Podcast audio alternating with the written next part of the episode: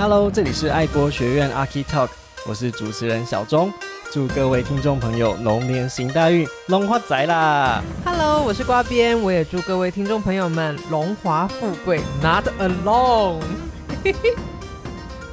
爱博学院是由开物建筑与开福利建设共同支持运作，是回馈社会的积极实践。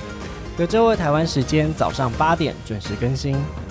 各大平台搜寻爱博学院，还有图文并茂的 IG 跟脸书，按赞、订阅、加分享，也可以留言告诉我们，想跟大家分享什么有趣的故事呢？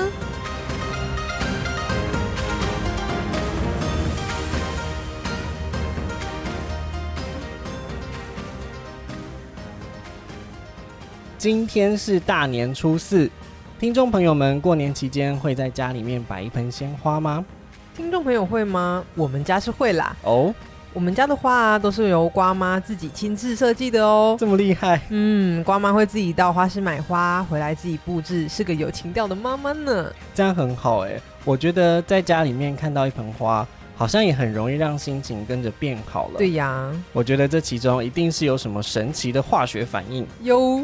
那我们这一集邀请到的是专业的花艺老师，他要来跟我们分享花的魔法。嗯，让我们欢迎华道家园池坊的教授。钱文慧老师跟大家打声招呼，Hello，大家新年好，老师新年快乐，新年快乐，老师，我想请问一下，听说池坊是日本花道最古老的流派。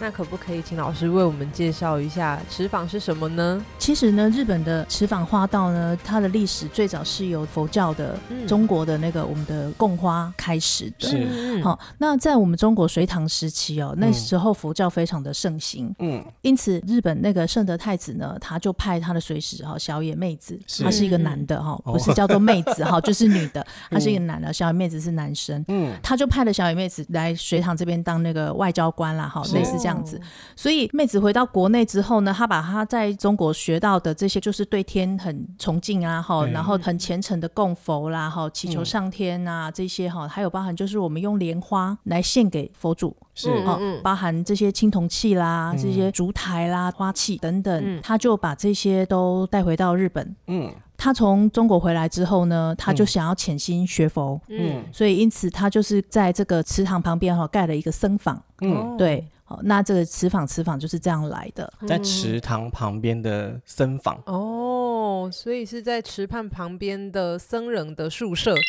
类似 类似这样的概念，没错，可以这么说，对，可以这么说，对，嗯，所以就是就这样子哦，开启小野妹子这个潜心修佛，跟她每日在六角堂这边供花。哦，所以我们听到的日本花道原来是这样子来的。嗯，那我们在台湾又会看到有哪一些花艺的流派吗？呃，目前其实，在台湾哦，花艺是很蓬勃在发展的，是哦，包含有德式的啦，德国的，嗯，哦，然后英法，嗯，还有就是美国的。就欧美，我们说是统称欧美花艺。那还有就是日式的，日式的部分就是我们池坊，对，包含小源流啦，嗯，草月流啦等等这一些，嗯，那还有一个比较大众的，就是那个中华花艺，嗯，对。哎，老师刚刚提到什么小源流跟草月流，这些是什么意思啊？呃。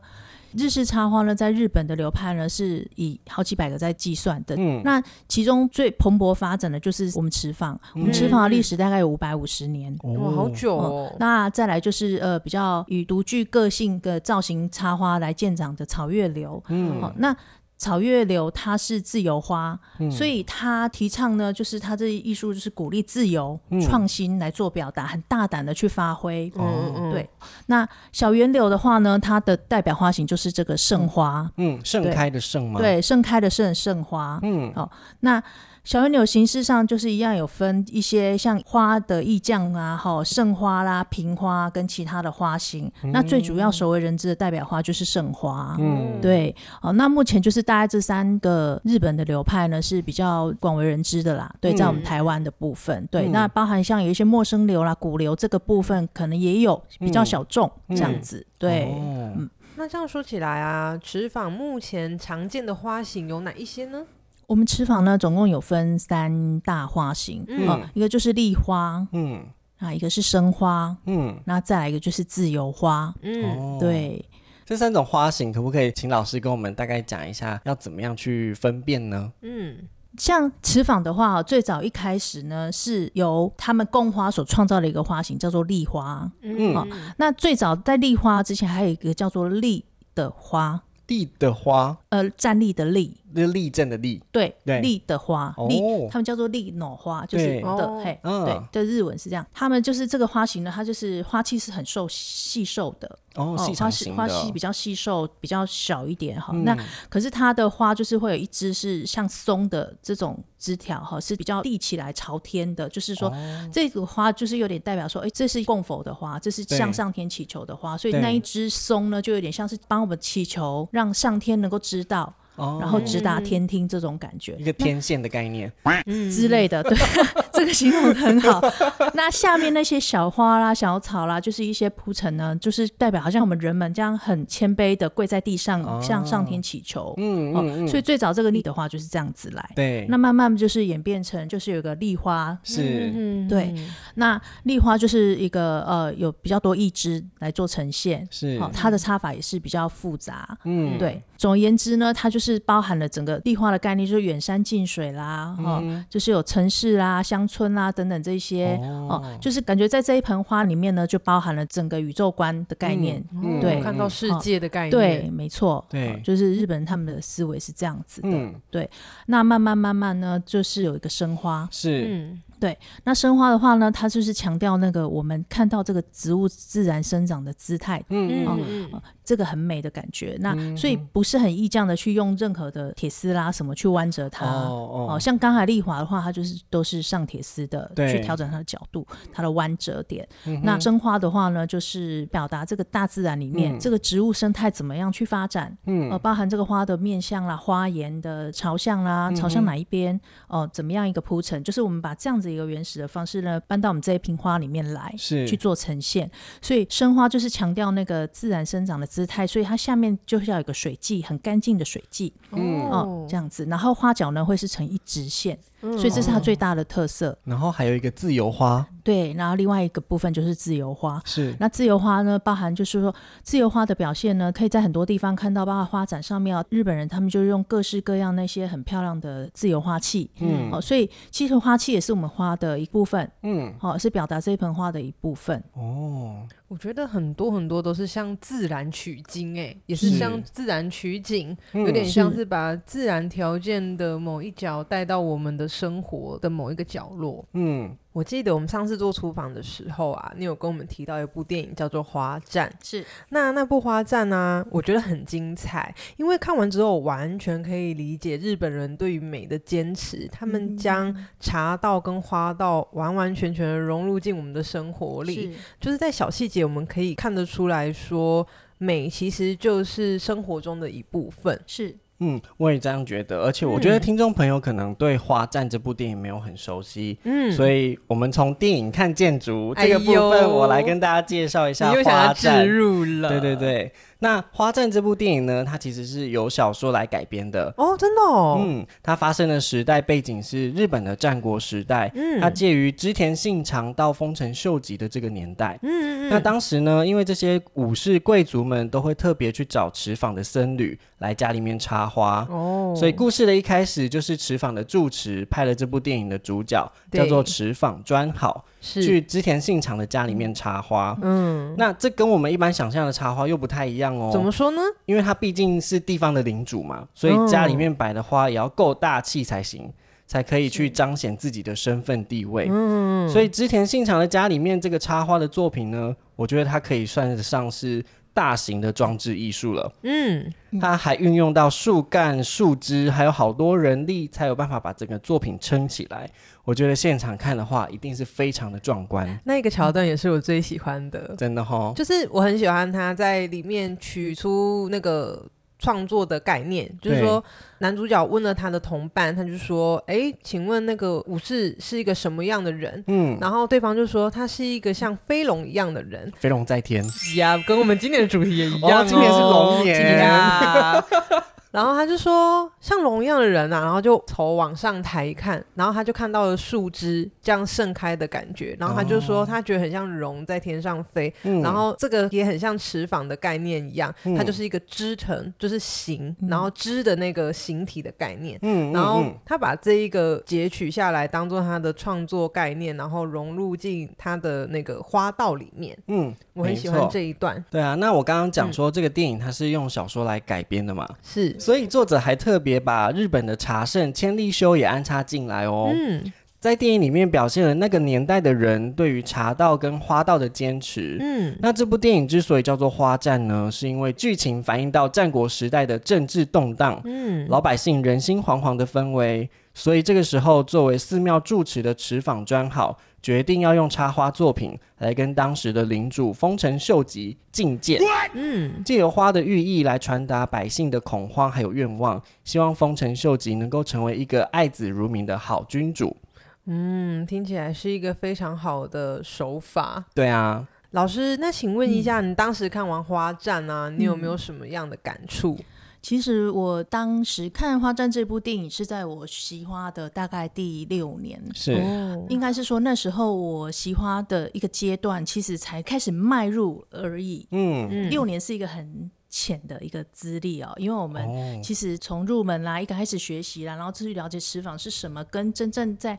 习花的过程当中，能够感受到这个花带给我们的东西，其实是可能要在更久以后。嗯，对，所以那时候去看这部电影的时候，应该是我定义我自己是在刚入门的时候，入门不久，就是说刚开始对花有一点点体验的感觉了。对，哦，那技巧也稍稍开始要往上进步的那个时间。嗯，对。那这部电影那时候呢，我在看的时候呢，我并还没有学习到这个花型是我们的那个所谓的大纱物。嗯嗯嗯嗯。哦，它的尺寸是七点五乘。乘以三点五。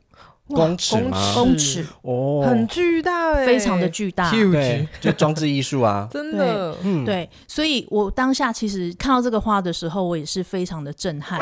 那这个叫做我们在我们这个池坊的花里面，它叫做干坐立花，但就是说它那个枝干哦是要锁的。哦，对对对对，就是要一些一些技巧，然后还包含这么巨大的作品，它是需要去有很多人来帮忙完成的。对。对，所以当下看到这盆花的时候，真的其实内心也是非常的。激动，就是说，因为我不知道这盆作品到底是怎么样才能够去完成。对，那对我来讲，那是一个很遥远的目标。对我们习花人来讲，说，哎，什么时候能够去完成这样的一盆作品，或是甚至参与一个这样的作品的过程？对对对，所以也才慢慢更坚定自己内心想要往这个习花的方向，就是能够更坚定自己的内心，就是觉得，哎，这就是我想要的。嗯嗯。我我们那时候在收集资料的时候，有看到说，日本花道的起源，它可以追溯到七百多年前的室町时代。嗯，它最一开始其实是僧侣在供佛的时候要献给神明的花嘛。嗯、是。到了江户时代的时候，发展成是各个武士跟贵族们，他们为了要展现自己家里面的气派，还有他的家族显赫，所以在家里面宽敞的大厅去展示这样华丽大型的插花手法。嗯，那也就是我们在电影《花战》里面看到织田信长。家里的那个场景哦，原来如此。嗯，然后随着花道慢慢的普及，也逐渐被推广到庶民的阶层。嗯，而且他们插花也不是随便乱摆哦。怎么说？是在传统的日式建筑里面有一个地方叫做床之间。那就是我们在和室里面会看到有一个内凹进去的角落哦。那这是以前僧侣他们的佛坛，用来放置供奉的物品。嗯，所以日本人他们插了花之后，通常也是会把花放在这个位置，来表示他们要敬奉给神明的东西。所以说，在日本家庭的设计里面，通常就会有一个床之间的这个配置已经安插好，已经给他一个位置了。对啊，所以有时候我们进去到日本那种和合适里面啊，嗯，那个位置有可能是挂一幅画，或者是放一盆花。哦，原来如此，都是要献给神明的好东西。嗯、老师，你现在是不是也有开班授课？呃，目前有。嗯，对，我觉得有意愿去上课学习的人呢、啊，一定是有相当的程度动力，想要认识这门插花的艺术。是，那老师通常会给刚开始学习花艺的学生什么样的建议呢？我觉得如果一刚开始学插花的话呢，是能够先了解花材，嗯，能够认识花草，嗯，对，然后不管是自己周边的，还是可以多到花市啦，去看看这些植物啦、植栽啦，它怎么去长。嗯，然后也有什么花的种类啦，先去认识，嗯、然后去感受一下这个花带给你的感受，是，嗯，对，包含颜色啦，包含它的质地啦，不同叶子有圆的啦，有尖的啦，有细的啦，等等，这种、嗯、就是说去做一个认识，嗯、然后等到哎这些都熟悉了。你跟他很熟了，嗯，你就会很容易的去把它表现出来了。哦，对，因为你透是透过观察，所以一刚开始来学花的，我是觉得就是放轻松，放轻松的心态，就是一个很喜欢花，通常都是这样。我的学生也是这样的。你问他说为什么要来学花，他们就说：哎，我就是很喜欢花，很想要家里有一盆花，就碎叶啦，就呃很缤纷的色彩这样子哈。可是他们有点被我骗了哈，就是他们后来发现日式插花里面后来花没几根哦，就是 没几朵这样子。跟他们想象中的不太一样。对对对，然后改花的时候还把他们那个很漂亮的大花还把他们剪剪掉了哈，留那个小花苞哈，他们都觉得哇，怎么这样啊？这样子，所以跟他们的想法可能就很不一样。对，的确要学习一门艺术，真的不是像我们所想象那样，要抛开你你自己想法里的窠臼，对，你才可以去学习一个新的东西嘛。对，插花其实。我觉得哈，它一直是不停，像我们包含修剪枝条的过程当中，它一直是不停的让你在脑袋做布局、做配置、做运转。哦，对，那哪一朵花要留，哪一朵花不要，哪一片叶子要，哪一片叶子不要，这个花要摆什么，这个花的面向在哪里，你要摆在配置在什么样的位置？嗯，好，那包含这个枝条要怎么做修剪、裁切，嗯哼，都是在你的脑袋里面。运转，嗯，所以我是觉得说，我们其实插花是一个很对脑部很好的一个运动啦。哦，对对对，有有人讲过说，这个插花是不容易去得失智症的哈，这是应该也是其来有自，就是说我们很多哈花艺教授，包含我们日本啦，还有台湾的一些很值得尊敬的前辈啊，嗯、他们真的都是很长寿的哦，哦。对，而且都是很活动力很好的哦，对，真的哦，老人家又多了一个选择，除了打麻将之外，又多了一个插花的选择。嗯、那其实这不是。静态的，因为其实就像老师讲的、啊，你要去认识花朵，嗯、你要去认识颜色，你要去认识枝条跟它的叶片的形状。对我们就提到说插花这件事情，我想到我们上次去拜访老师的时候，对，老师拿了好多就是花道的书籍给我们看，嗯哼，然后我看到一个东西，我觉得非常有意思，嗯、它有点像是我们所谓的建筑平面图，嗯，就是它会有一个圈，嗯、然后线稿。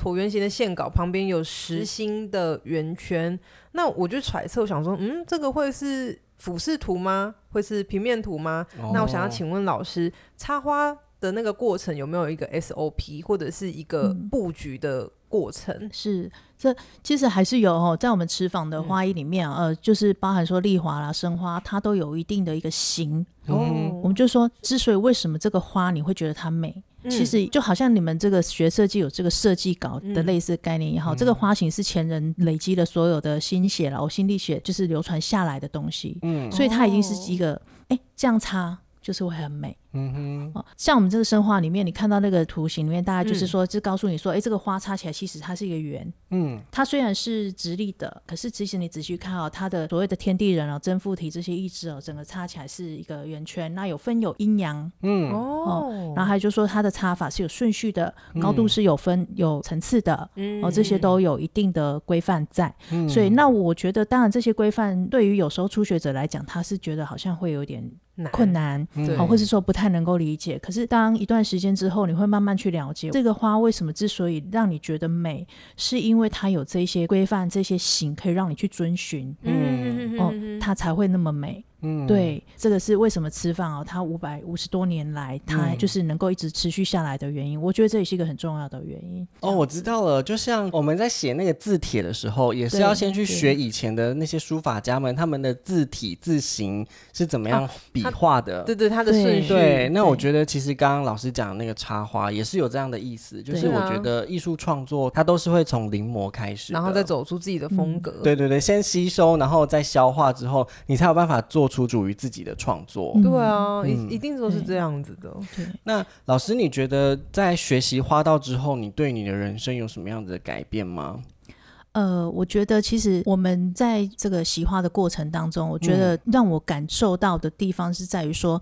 每插一盆花的时候，都是那个当下。嗯，这盆花完成的时候，也是它即将要开始往下走的时候了。哦、日本人他们很喜欢留那个花苞嘛。嗯。因为一朵花的话，就是有花苞，对，然后在它慢慢打开的时候，开花的时候，跟它凋谢的时候，嗯，所以他们是喜欢用小花苞去隐喻，就是说未来，嗯，那可是花开的时候是什么？现在。嗯，现在花开的时候是这个当下哦，对，所以其实他们也在花的这个运用上面也是有一个很好的隐喻，嗯，对。那我是觉得说，每插一盆花就是那一次机会，嗯，虽然说也许同样的东西你会去重复练习啦，但是我觉得在说在这个当下呢，你是去感受它的，嗯，那所以我觉得跟我们习花之后一样，跟我们生活当中看待所有的人事物都是一样的，就是珍惜，嗯，珍惜当下，然后你会觉得就是说，哎，这个。花很美好，有很有生命力，我会觉得说，哎、欸，其实生命还是很值得珍惜。就是说，在遇到事情的时候，其实换一个角度想，